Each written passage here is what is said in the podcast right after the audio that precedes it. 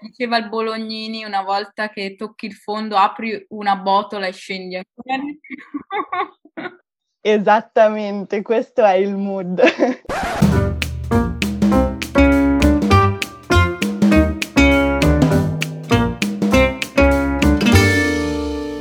Buongiorno e benvenuti ad una nuova puntata di Sbando alle ciance. Oggi parliamo di marketing fails. Con la nostra nuova ospite, la mia amica Francesca Guzzetti, che presento come finto ingegnere, così si prende in giro da sola prima che lo facciate voi, perché attualmente è gestionale full time, quindi polimi nel cuore, però effettivamente fa fake ingegnere, come saprete tutti. Comunque un pezzo di cuore l'ha lasciato alla storia classica, perché come me ha fatto il beccaria, quindi classicista. Dai, questo mix uh, improbabile. e poi oltretutto lettrice e viaggiatrice incallita. La chiamiamo sempre la ragazza con la valigia perché lei parte almeno partiva prima del Covid a giugno e la vedevamo a settembre. Ciao ciao, bye bye. Ciao Fran. Ciao, grazie di, di questo invito, è un onore essere qui. Mi sento un po' come Barbero che viene presentato prima di parlare, ora so come ci si sente. È una bella sensazione. Oggi parliamo di fallimenti totali nel marketing, quindi eh, trattiamo di qualche bello scandaletto che appunto ha accompagnato magari il dramma per un'azienda negli ultimi tempi e lo analizziamo un po', dai, facciamo anche qualche esempio. Molti fanno proprio ridere, però devo scusarmi in anticipo perché potrebbe esserci tanto black humor. Io sono famosa perché a Carta Games Humanity faccio sempre le combinazioni più improbabili. Mi dissocio da molte cose che vedremo, nel senso che le ho prese solo solo a scopo ironico e non assolutamente per sostenere il contenuto. Ma Però, la, premessa, insomma... la premessa l'ho fatta di qua non c'è politically correct, quindi Perfetto, perfetto. Allora, prima che segnalino podcast, cose, non si sa mai. Eh, ma sicuramente prima o poi me lo segnalano una puntata, ma non sarà questa. Ok, vediamo un po'. Allora, beh, come epic marketing business fail, direi di partire con qualcosa di, boh, magari conosciuto da tutti Partirei con la sezione tecnologia allora. Sì, dai, che lì di scandali sicuramente sono stati anche trattati magari dai giornali. Oh, sì, sì, sì, è come giornali, giornalisti, perché dobbiamo sapere che tutti adesso diventano digital, ma cosa fanno i grossi del digital? Fanno le stupidate pure loro. Quindi, ad esempio, che cosa fanno i due più grossi digital che riusciamo a pensare? Microsoft e Apple ovviamente anche loro ci cascano, ci cascano, ci casca l'asino. Allora, ad esempio, partirei da Microsoft. Microsoft nel lontano ormai 2012 presenta il suo nuovo tablet Surface, bellissimo, no? Quindi vi immaginate queste presentazioni di tipo il nuovo iPhone, tutte queste cose qua dove c'è la platea di giornalisti, invitati, persone del mondo interessati, ecco, e il nostro amico Billy che presenta. Allora, cosa succede mentre viene presentato questo fantastico tablet Surface? Si blocca tutto. non funziona niente. Il tablet smette di rispondere, arriva un messaggio di errore, fino a quando il nostro amico che fa la presentazione, con molta nonchalance, cambia tablet e dice no no è tutto ok va bene. Nessuno ci ha creduto più di tanto. Questo tablet ha avuto diversi problemi anche dopo che è stato effettivamente lanciato sul mercato. Capita. Ma la storia non finisce qui. Perché? Cosa succede? Per pubblicizzare questo tablet avevano deciso di fare questa partnership con Oprah Winfrey che molti conosceranno eh, sì, la conosceranno perché attualmente è uscita l'intervista con il principe Harry e Meghan. Candola. Candola, tipo la Barbara D'Urso, shock. Strano comunque la partnership tra Microsoft e Oprah Winfrey, scusami. Ma ci sono delle partnership molto improbabili per pubblicizzare prodotti, ti dirò. E quindi niente, Oprah doveva pubblicizzare il Surface di Microsoft, perciò fa un tweet che noi tutti conosciamo, fantastici tweet, per dire è fantastico, ne ho già comprati 12 come regali di Natale, Compratelo anche voi perché funziona benissimo, è meraviglioso. Eh, il tweet originale era Gotta say love that surface, quindi perfetto, tutto maiuscolo, urlando col punto esclamativo finale, un po' stile boomer, se non che nel tweet appare la scritta twittato da iPad. No! sì, sì, sì, sì. Poi ovviamente tutti dicono no, è un errore, è una cosa, il rumore di unghie su, sui vetri. Pazzesco come Apple segni il territorio così tanto da mettere dappertutto scritto mandato da iPhone, mandato da iPad, cioè dai. Eh, eh, però voluto o non voluto, questa cosa gli ritorna perché alla fine la pubblicità di questo Surface erano stati spesi tipo un milione e mezzo di dollari, un miliardo e mezzo di dollari, cosa succede? Che fa pubblicità all'Apple alla fine. Ma tra l'altro un errore simile era già successo alla com- compianta compagnia BlackBerry. Uh, carini BlackBerry. E BlackBerry cosa fa invece? Fa una partnership ancora più improbabile con Alicia Keys. E tu dici perché? Boh, non si sa la prende come creative director. This girl is on fire proprio. Esattamente. E lei posta un tweet dove doveva appunto sostenere BlackBerry, anche questa volta viene fuori posted from iPhone, classico, ormai è un classico, solo che lei dice, lei ancora più arrampicandosi sugli specchi, dice sono stata vittima di hackeraggio, non sono stata io.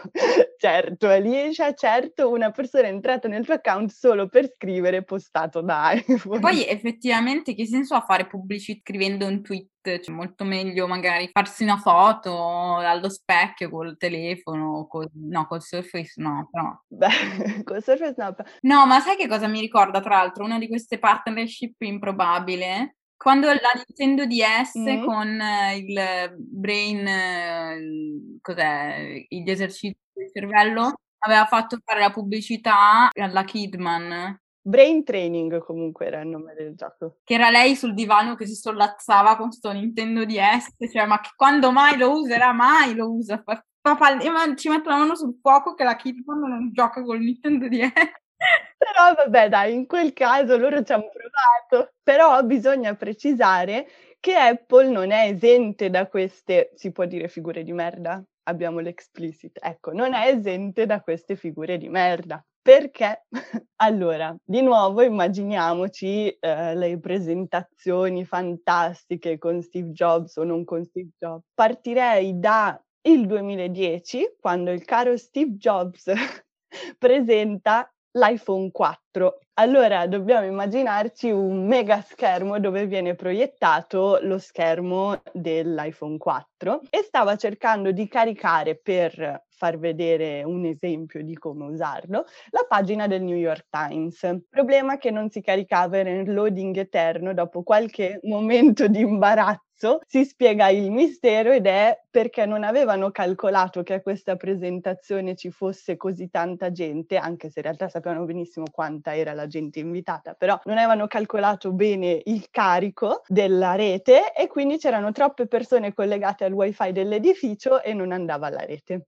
Eh, niente, ci sono tantissimi episodi di questo tipo, infatti andando un po' più avanti negli anni, più vicino a noi, presentazione dell'iPhone X doveva essere la nuova feature bellissima, funzionante, eccetera, la, eh, il riconoscimento ah, sì. facciale per sbloccare il telefono, che ora molti di noi usano. Niente, non funzionava perché avevano per errore usato nella presentazione un telefono sbagliato, in cui non avevano registrato la faccia del tizio che lo stava presentando. No, vabbè, ma quella è, cioè, dai. E quindi anche lì hanno cambiato telefono in corso d'opera, hanno detto no, tutto ok, è stato un errore, va bene.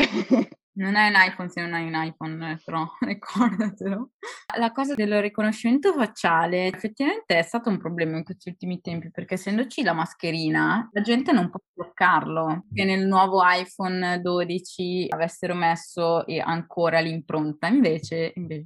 invece no, no, ma allora devo dire che molti si basano anche sul riconoscimento delle iridi, quindi combinando quello al riconoscimento facciale dovrebbe funzionare lo stesso. Poi ci sono alcuni telefoni che funzionano molto male, ad esempio so di una mia conoscente, non dirò la marca del telefono un po' per non affossare il brand, un po' perché non me la ricordo, devo essere onesta, per cui eh, lei, non, non mi ricordo se suo fratello o suo padre sono molto simili di faccia, ma comunque uomo, donna, quindi dovrebbe esserci, eh? sì, sì, esatto, si sblocca il telefono anche con la faccia del padre barra fratello. Eh, questo è imbarazzante.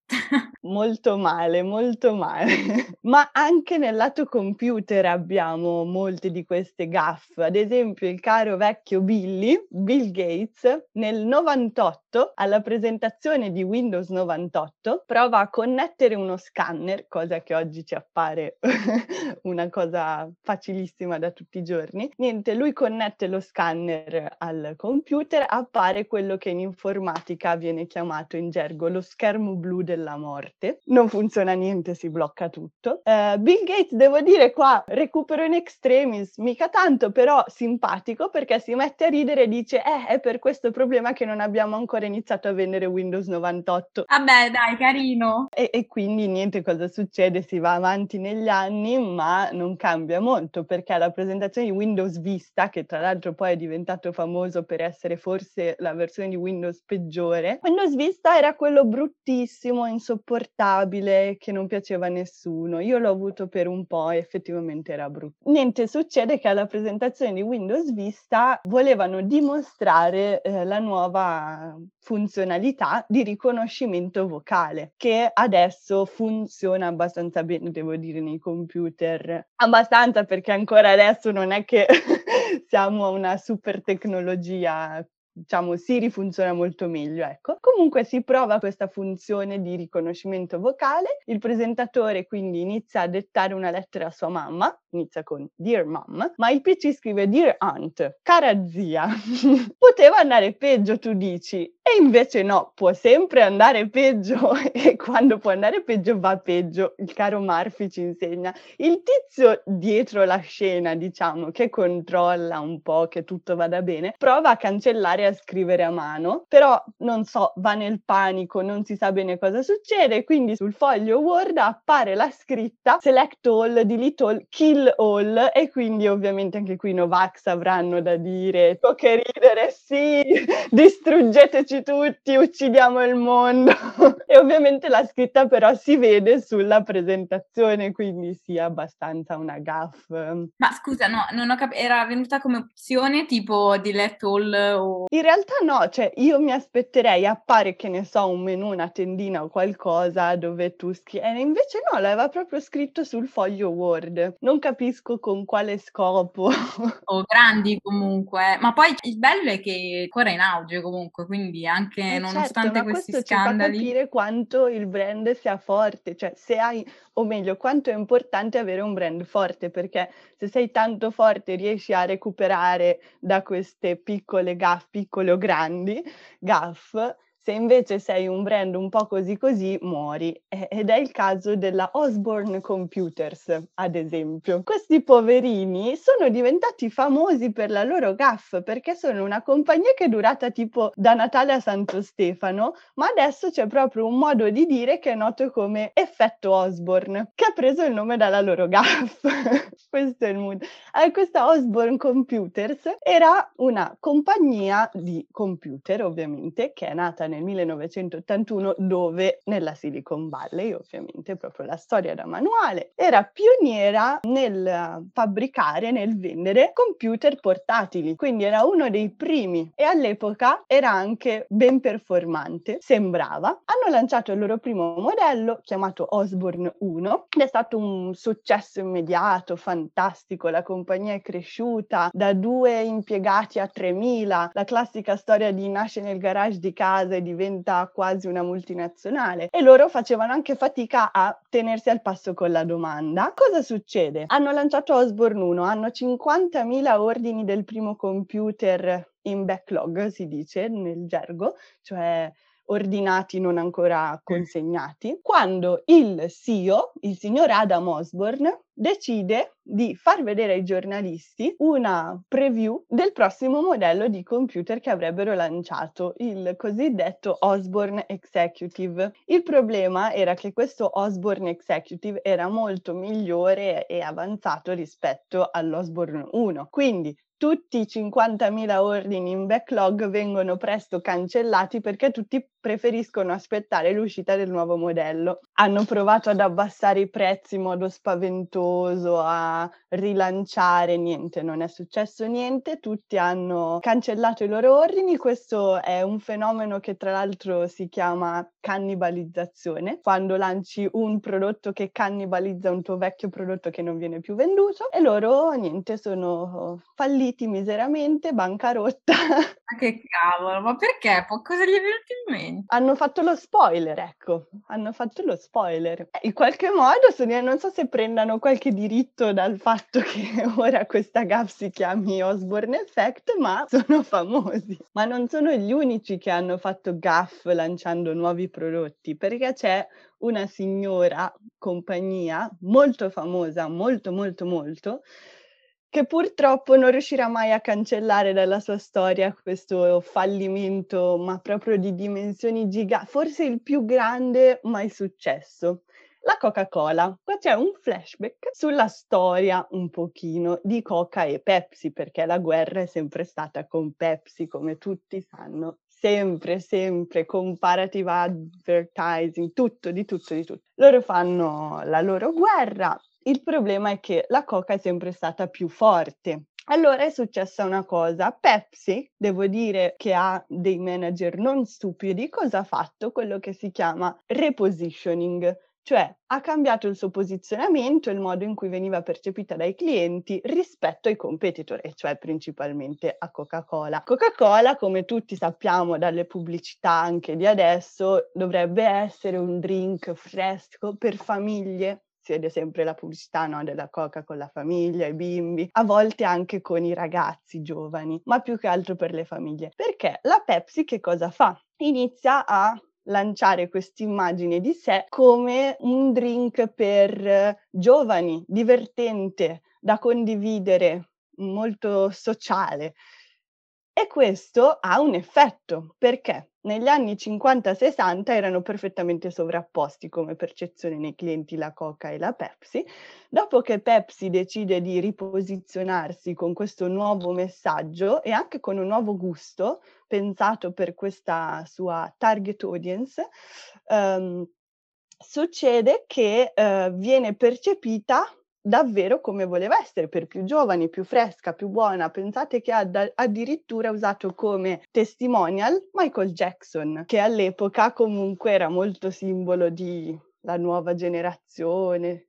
Michael Jackson, renditi conto, chissà quanto avranno speso. Addirittura la pubblicità della Pepsi de- diceva prova i due soft drink e decidi tu qual è migliore. Tanto erano sicuri di sé proprio. Il risultato qual è stato? Che la Coca dice, mm, insomma, non è che ci piaccia tanto questa cosa, anche perché Pepsi era diventata la bevanda più comprata nei supermercati, non nei grossisti, eccetera, però dal grande pubblico era più apprezzata della Coca. Allora, all'inizio degli anni Ottanta succede che la Coca cambia ricetta, lancia una nuova Coca che chiama appunto New Coke con un nuovo gusto, aveva fatto delle ricerche nella sede ad Atlanta, c'erano stati dei, degli esperimenti e tutto quanto, viene lanciata, niente, un flop pazzesco, fa schifo a tutti, a nessuno piace, ma la cosa che a me sciocca di più di questa storia è la reazione della gente, cioè gli americani sono impazziti perché alla sede di Atlanta arrivano migliaia di lettere, telefonate di protesta dei consumatori, non puoi modificare un prodotto che da cent'anni è parte della storia, della cultura americana, capito? Noi abbiamo il Colosseo, loro hanno la Coca-Cola, non, può, non puoi toccare, ma gente che piangeva e diceva no, no, mio figlio non conoscerà mai il vero gusto della Coca-Cola. Se andate a cercare su internet trovate un po' di queste cose. Drama Queen. Sud addirittura degli Stati Uniti organizzano delle mega proteste, manifestazioni. E anche per gli schiavi neri hanno fatto così tanto. Sud proprio pionieri dei diritti civili, cioè il gusto della Coca-Cola.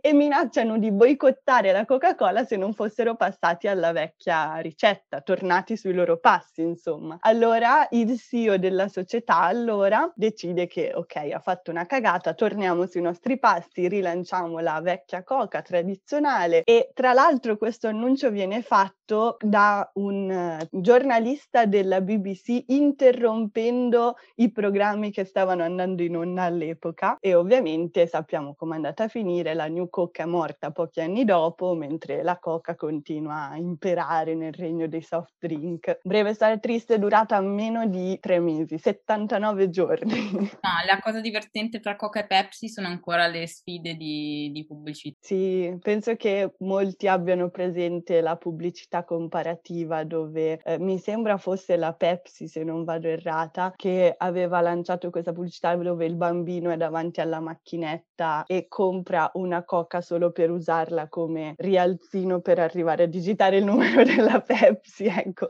non sono sicura fosse Pepsi o Coca-Cola, ma di sicuro era. Però effettivamente se guardi su YouTube pubblicità Coca-Cola versus Pepsi ti vengono fuori dei risultati favola. Non so perché sia, ma anche eh, Apple versus eh, Samsung, un sacco di pubblicità comparativa. Beh, poi ovviamente hanno fatto Mac versus PC, Windows Vista, dove c'è il, il tipo che dovrebbe impersonare il MacBook, eh, che in realtà parla con il tipo che impersona Windows Vista, solo che il tipo che impersona Windows Vista ogni tanto si ferma, lagga praticamente nella vita reale, e quindi c'è il tipo di Mac che praticamente parla da solo e lo aspetta come se fosse no, il compagno leso, no? Oppure, mamma mia, quando è successo lo scandalo, cioè che quando No, però a proposito di pubblicità comparativa, voglio segnalare una side story che non è molto in topic, anzi è il contrario, ma secondo me è una storia molto bella da raccontare, perché durante il Covid Burger King ha fatto una pubblicità dove chiedeva alla gente di ordinare da McDonald's. Non so se, ecco, Esatto, Sì, c'è scritto: "Non avremmo mai pensato di chiedervi di fare questo, ordinate da McDonald's." E mi pare che poi citasse anche KFC nella pubblicità. Perché? Perché secondo me in questo modo si è mostrata molto superiore, nel senso che l'industria in generale del cibo, soprattutto diciamo loro che non certo possiamo ordinare con Deliveroo, Glovo, eccetera, però il grosso dei volumi si faceva sempre in presenza. Ecco, loro hanno perso molto durante il Covid e quindi era un invito a tutti a ordinare cibo, a non smettere di ordinare da McDonald's, Burger King e competitor, perché appunto bisogna sostenere l'industria in generale, il loro settore. Effettivamente con la quarantena dici, bam, ah, oh, finalmente è arrivato il momento della vita in cui smetto di mangiare cibo spazzatura.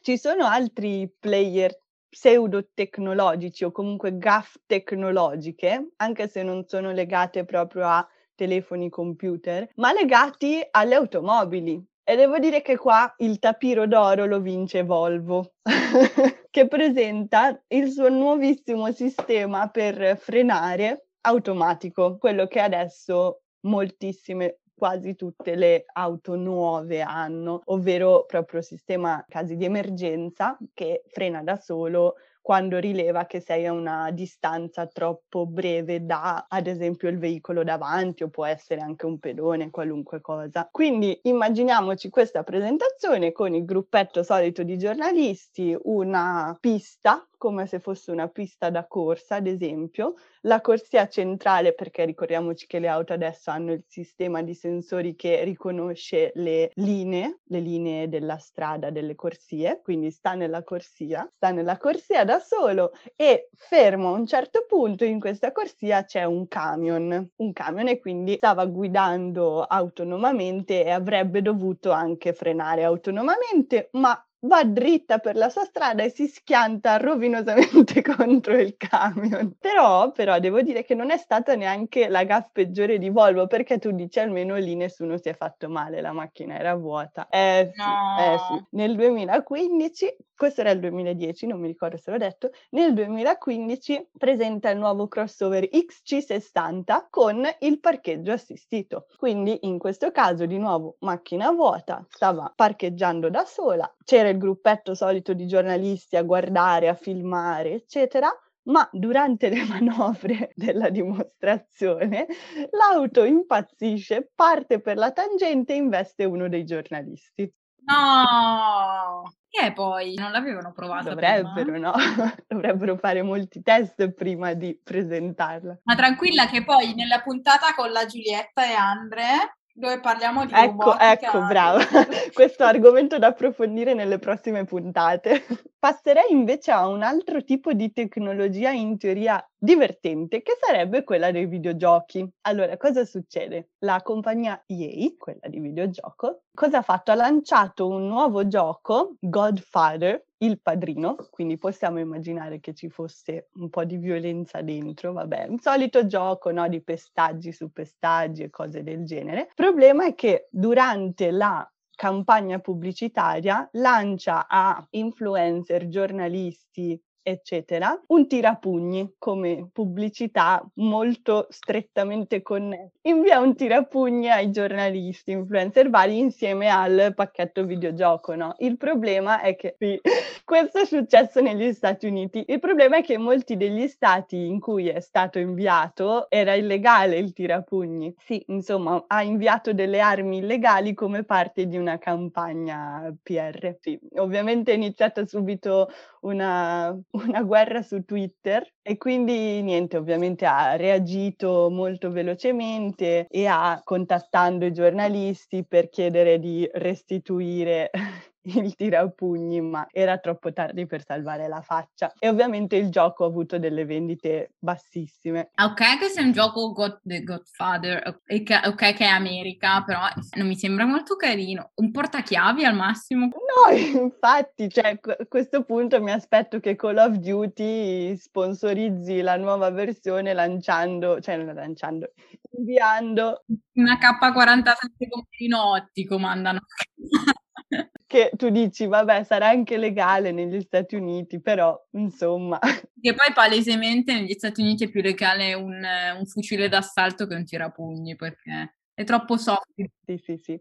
Ma per parlare invece di vendite che hanno fatto il botto, qui è una cosa, diciamo, di successo, un evento di successo, però con il, il dolce amaro, con il retrogusto un po' così. Lipton, il tè che tutti conosciamo. Allora, Lipton cosa fa? Una classica campagna, tipo quelle prendi due, paghi uno, no? Il problema è che qui era compri una scatola in teoria doveva essere compri una scatola e ottieni la scatola gratis. La scatola, quella che abbiamo in mente tutti, di carta con dentro le bustine. Il problema era che in ogni bustina di tè dentro la scatola avevano messo un coupon per comprare una scatola gratis. Quindi era paghi uno e prendi infinito. Scusami? Cioè in ogni, no, in ogni scatola o in ogni bustina? Perché eh se... no, in ogni bustina, in ogni singola bustina c'era il voucher per comprare un'altra scatola intera. E quindi praticamente se in una scatola metti ci sono 25 bustine, tu prendi una scatola, al, eh, paghi come la scatola e poi però eh, puoi ma non solo, perché una volta che prendi queste 25 scatole gratis, dentro le 25 scatole... Ah, porca troia, vero?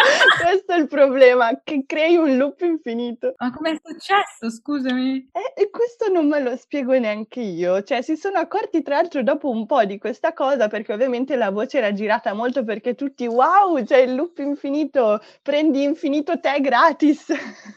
e c'era la gente che faceva proprio le scorte. Eh, ma chi è che ha fatto le scatole? Chi è che ha avuto l'idea? Non c'è nessuno che ha controllato. eh, guarda, non ti saprei dire, cioè la mente di alcuni individui è contorta e particolare. E poi, come hanno rimediato? Cioè, ci sono delle robe qua, io vedo già Cina pesticidi nel tè Lipton e va bene. La Cina amara del tè Lipton. Carini. Poi Lipton è inglese, ricordiamo, quindi gli inglesi amanti del tè, vuoi che si lasciano sfuggire un'occasione così. Parliamo di sesso, giusto? Restiamo in tema con alcune puntate scorse. Purtroppo non ho storie divertenti quanto quelle di Pita, ma ce n'è una molto carina. Questa in teoria doveva essere una delle classiche pubblicità progresso, no? In questo caso per il sesso sicuro, per combattere l'AIDS, causa assolutamente importante perché ricordiamo che attualmente al mondo ci sono due pandemie in atto, quella di Covid e quella di AIDS. Che... Eh, quella di AIDS che va avanti da boh, tempo immemore. Che tu dici Covid, un anno, tutti così attenti a AIDS ci sono ancora tanti problemi a combatterlo. Quindi in questo caso nel 99, quindi anche abbastanza lontano nel tempo, il um, Dipartimento della Salute del mhmm, governo sudafricano ha collaborato con un'organizzazione non governativa per un programma appunto per combattere l'AIDS e promuovere il sesso sicuro. Cosa hanno fatto? Hanno distribuito 44 milioni di preservativi e tu dici ottimo, perfetto, gratis ovviamente. Questi preservativi avevano allegato anche un fogliettino illustrativo su come usarli e l'hanno distribuito nel distretto di Soveto a Johannesburg. Quindi un'ottima campagna, un'ottima campagna. Il problema qual è? Il problema è stato che questi foglietti illustrativi erano stati graffettati alla confezione del preservativo, rendendoli quindi assolutamente inutili, quindi non tanto sesso sicuro alla fine per tutti. Sì, 44 no, milioni di preservativi con i buchi distribuiti alla gente. Con l'AIDS, tra l'altro. ecco, questo non lo so però. C'è chi griderebbe gumbloddo. Eh, gumbloddo, sì, sì, ci vogliono... Eh, sono i big pharma questi. Hai notato quanto è uguale Big Pharma, Bill Gates, praticamente sono... Anche qua eh, tu dici chi è la mente che ha pensato queste cose, eh, essendo una cosa governativa hanno cercato di contenere, non, non, è molto pubblico. Contenere nel senso lo scandalo, quindi non, è, cioè, non si sa la mente geniale dietro a quest'idea. Ma poi scusa, non sarà stata una persona a graffettare questi preservativi? Cioè saranno state tante, nessuno si è chiamato, ma scusami, nessuno si è fatto una domanda? È andata così, è andata così. Poi in realtà parlando di preservativi, no vabbè no, mi viene in mente solo le pubblicità geniali della Durex, sempre geniali. Devo dire che qui c'è un'altra compagnia, non sono preparata, non me la sono andata a ripassare questa, quindi dovremmo cercare, approfondire oppure i nostri ascoltatori cercheranno. C'è una compagnia che ha lanciato una pubblicità più che una pubblicità, una campagna per la sostenibilità, quindi anche una cosa abbastanza nobile, perché? Perché noi tutti abbiamo in mente la confezioncina del preservativo nel cosino di plastica, che quindi non è molto eh, sostenibile a livello ambientale, non è riciclabile tutto quanto. Quindi hanno pensato di mettere i preservativi in una specie di pacchetto delle patatine che fosse più riciclabile e al tempo stesso che fosse meno imbarazzante da comprare, diciamo. Quindi tu lo trovavi sugli scaffali del supermercato, praticamente accanto alle patatine, accanto alle Pringles avevi il pacchetto di preservativi. C'è del genio anche in questo. Però l'idea generale era quella di aumentare sia la sostenibilità, la riciclabilità della confezione, sia la attrattività poi ovviamente ci sono pubblicità che hanno avuto un impatto invece leggermente diverso. Ecco, e qui andiamo sempre più sull'humor molto black e poco humor. Andiamoci piano, partiamo da una cosa un po' più soft. Allora, Fiat che noi tutti conosciamo, la nostra Fiat. La nostra Fiat che cosa fa? Nel 94 lancia una campagna marketing che prevedeva di inviare 50.000 lettere d'amore anonime a delle giovani donne, in Spagna questo. Quindi come molti di noi sanno, alcune linee della Fiat, soprattutto la 500, è associata più alle donne, insomma, una macchina apprezzata dalle donne, ecco. Quindi loro, loro calcano la mano su questa cosa. Quindi la, mandano queste lettere d'amore. Ogni lettera era scritta in uh, rosa, però devo specificare che erano, era una campagna di email marketing, quindi erano elettroniche. Comunque era scritta in rosa, era indirizzata alla persona specifica e c'erano dei complimenti molto credibili, tipo ci siamo incontrati l'altro giorno, ti ho vista per strada, eh, hai guardato anche tu interessata verso di me. Insomma, cose che possono essere carini ma anche un po' inquietanti. A Fiat o Wattpad? Oh, sì, c- c'è un po' del cringe, insomma. Come spotted Fiat. e, e cosa succede? Que- questa prima lettera doveva essere seguita una settimana dopo da un'altra lettera con la nuova Fiat 500 che veniva sponsorizzata e ammetteva di essere lei, tra virgolette, l'autore del messaggio originale. Il problema è stato che questa lettera era molto autentica, verosimile ed era anonima e quindi molte donne si sono chiuse in casa, hanno, hanno avuto paura di essere stalkerate. Ci sono state anche delle litigate tra coppie sposate con mariti gelosi che dicono "Ah, vedi, hai un amante segreto, lo sapevo". Ecco, è andata così. Quindi ci sono state delle proteste da gruppi che difendono i diritti dei consumatori. Fiat ha dovuto, diciamo, ritirare, stoppare la campagna dicendo scusandosi e dicendo dicendo appunto pensavamo fosse divertente, eh, indirizzata alla donna moderna indipendente, così non è proprio stato. ha creato un po' di... Mm. Diciamo che se avessero almeno avvisato, non so se ci fosse stato un format tipo ok, mi, mi iscrivo per ricevere una di queste lettere. Sì, poi c'è da dire che poi sempre in fondo alle email unsubscribe, esatto. Eh, almeno sì, almeno quello. Sì, che poi come hanno fatto a ricevere quelle Ma, email? Eh, il classico modo in cui ricevi email di pubblicità dai vari siti, insomma, ma in realtà con i cookies, il tracciamento, tutte queste cose qui, eh, non sei mai al sicuro. Vedi una pubblicità su Instagram, il giorno dopo ti arriva la mail di pubblicità. Eh sì. Quindi ricordo a tutti il bottoncino unsubscribe in fondo alle mail.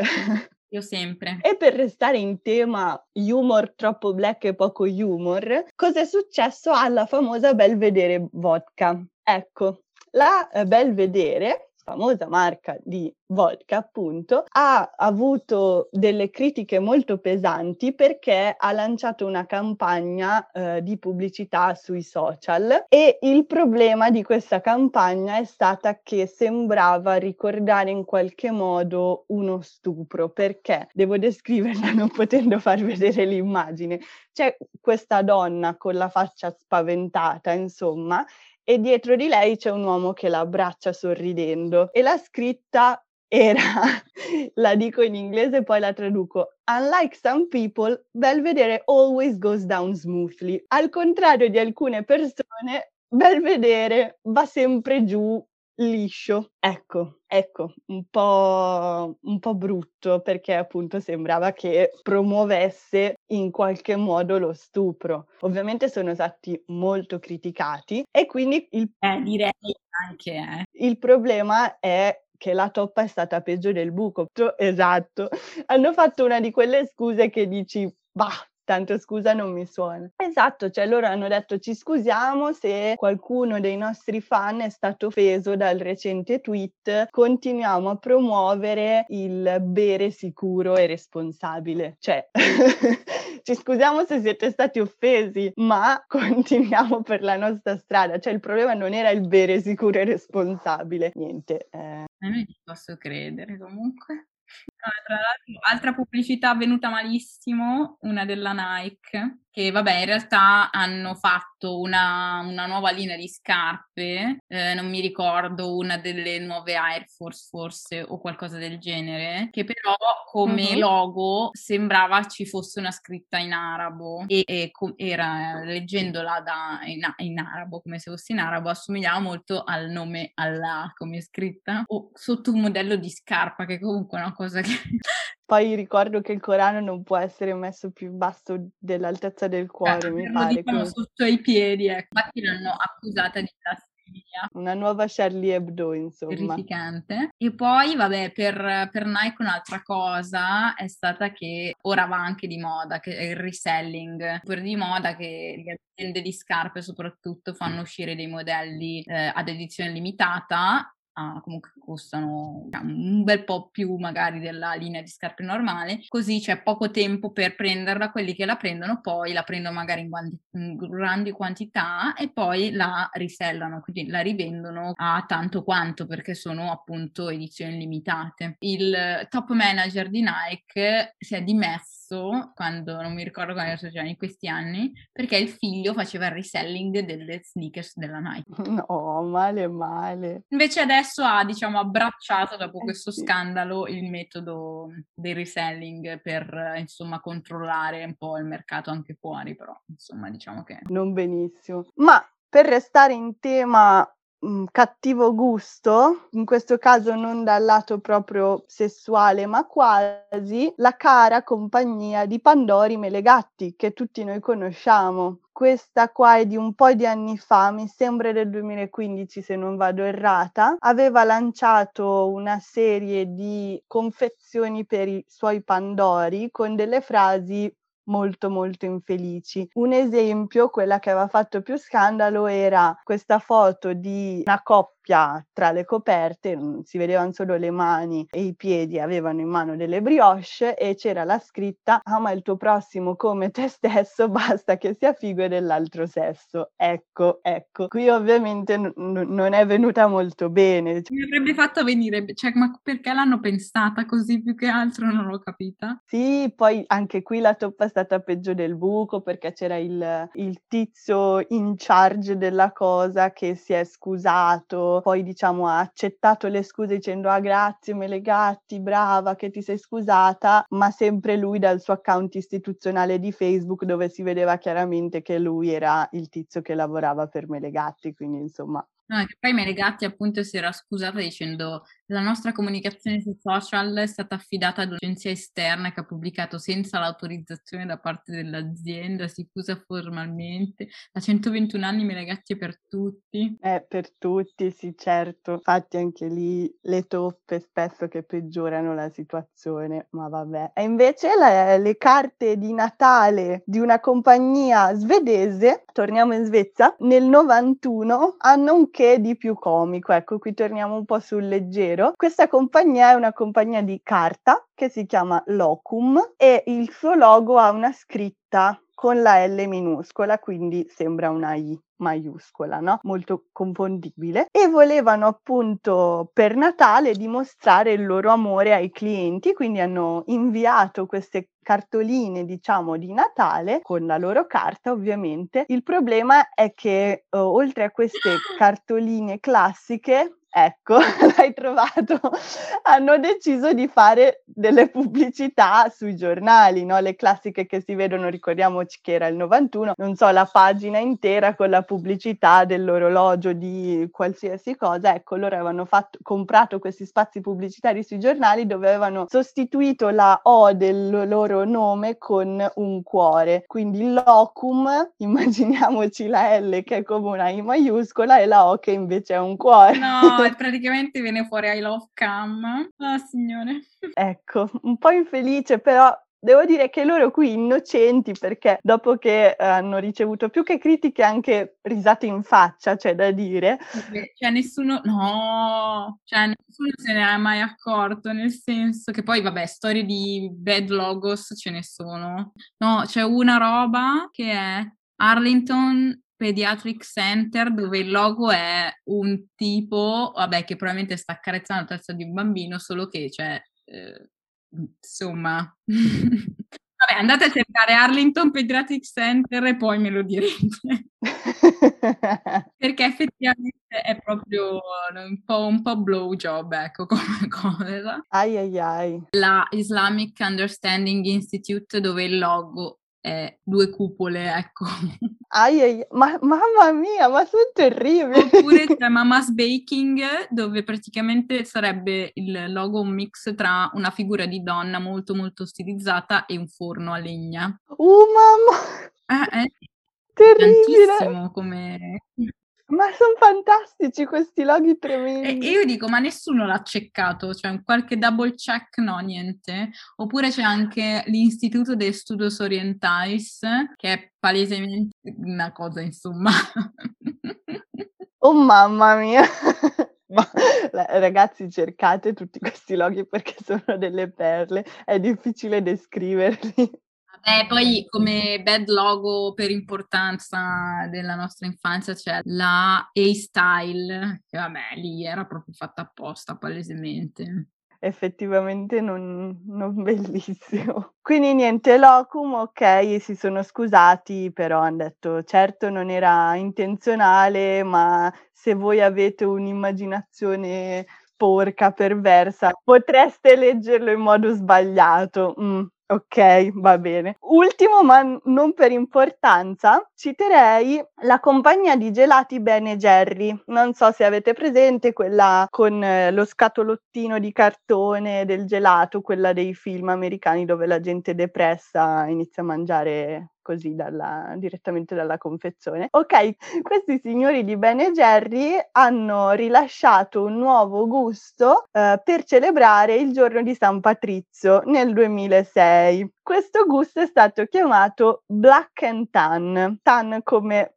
abbronzatura, diciamo. Questo qui era un richiamo al colore dei gusti perché il gusto era un mix di cioccolato e cream stout. Doveva ricordare la Irish beer, la birra irlandese e i suoi colori per un i fan. Guinness, no? Che c'è la birra scura sotto e poi la schiuma della birra molto thick, molto scuretta anche quella effettivamente. Ecco, esatto. E quindi tu pensi, ai ai sarà stata una gaffa pseudo-razzista, invece no, ancora peggio, perché ai tempi, ai tempi della guerra di indipendenza dell'Irlanda contro ovviamente l'Inghilterra, Black and Tan era soprannome di una milizia inglese molto violenta. Oh. Insomma, è stata abbastanza odiata dagli irlandesi e quindi targetizzare i clienti irlandesi usando il nome di un simbolo della loro oppressione e della brutalità nei loro confronti. Incazzati neri per queste cose cose, capito? Ovvio, quindi... molto incazzati gli irlandesi, quindi hanno ritirato questa nuova linea, si sono scusati, non sapevamo, non ci siamo ricordati della connessione infelice, ci scusiamo della gaff, insomma, ma era un po' troppo tardi per salvare la faccia anche qui. No, e poi cos'è? Irish Ice Cream fans reminded us of the unsavory connection and we apologize. Beh, grazie, grazie, grazie, cazzo non avete delle persone che controllano, dicono ok, questo può uscire o questo non può uscire, c'è cioè un double check su internet, no? Ma infatti tu ti aspetti, non so, noi stessi eh, nel nostro piccolo consegniamo progetti, esami, rileggiamo 800 volte, loro vanno belli tranquilli. Ah, intanto non deve solo vederlo almeno un miliardo di persone questa cosa. No, no, no, tranquilli, tranquilli. Eh, mi fa ridere questa cosa, fa, fa ridere ma fa anche riflettere. Fa ridere ma fa anche riflettere, volevo dirlo prima tra l'altro. Terrificante. Ah, poi ora ho visto la pubblicità della Belvedere che effettivamente fa schifissimo. Sembra una di quelle pubblicità anni 50 tutte sessiste, no? Oppure sono anche quelle esatto. pubblicità di vestiti e un po' abbigliamento di lusso che sembrano tipo degli stupri in diretta, i set fotografici di quelli, vabbè. Cioè includerei queste perle proprio perché secondo me loro sono bravissimi a sfruttare il lato comico ma black, restando in equilibrio. Ad esempio c'è questa pubblicità che va immaginata sulle pareti eh, delle metropolitane, sotto ai binari, quindi dall'altra parte dei binari rispetto a dove la gente ovviamente sta in piedi come tutte le eh, pubblicità in metro, è un cartellone gigante con scritto Come a little closer, vieni un po' più vicino, molto in grande, e sotto piccolo piccolo c'è il nome della società, che è una società di pompe funebri, che è Bergman Sons, cioè mh, mm, geniale, fantastici. No, ma loro fanno abbastanza ridere perché di base fanno black humor, però non è scandala. Ben riuscito. Beh, io direi che abbiamo toccato un sacco di, sacco di argomenti, probabilmente faremo una seconda parte perché ce ne sono moltissimi altri di Epic Face. Tantissimi. Niente, allora io direi che se non hai altri commenti possiamo salutare chi ci ha sentito finora, che siete arrivati. Beh, sarà... Grazie, grazie per essere arrivati fino alla fine, immagino che sarà una puntata lunga. grazie di avermi invitata qua, è stato molto divertente. Sono molto contenta e infatti ti aspetto per una seconda puntata su questa cosa e magari chiamo qualche... Qualche mio friend esperto in marketing, così possiamo certo. commentare tutte le pubblicità che vogliamo. Molto volentieri. Grazie di averci ascoltato e ci sentiamo al prossimo episodio di Sbando alle ciance. Ciao!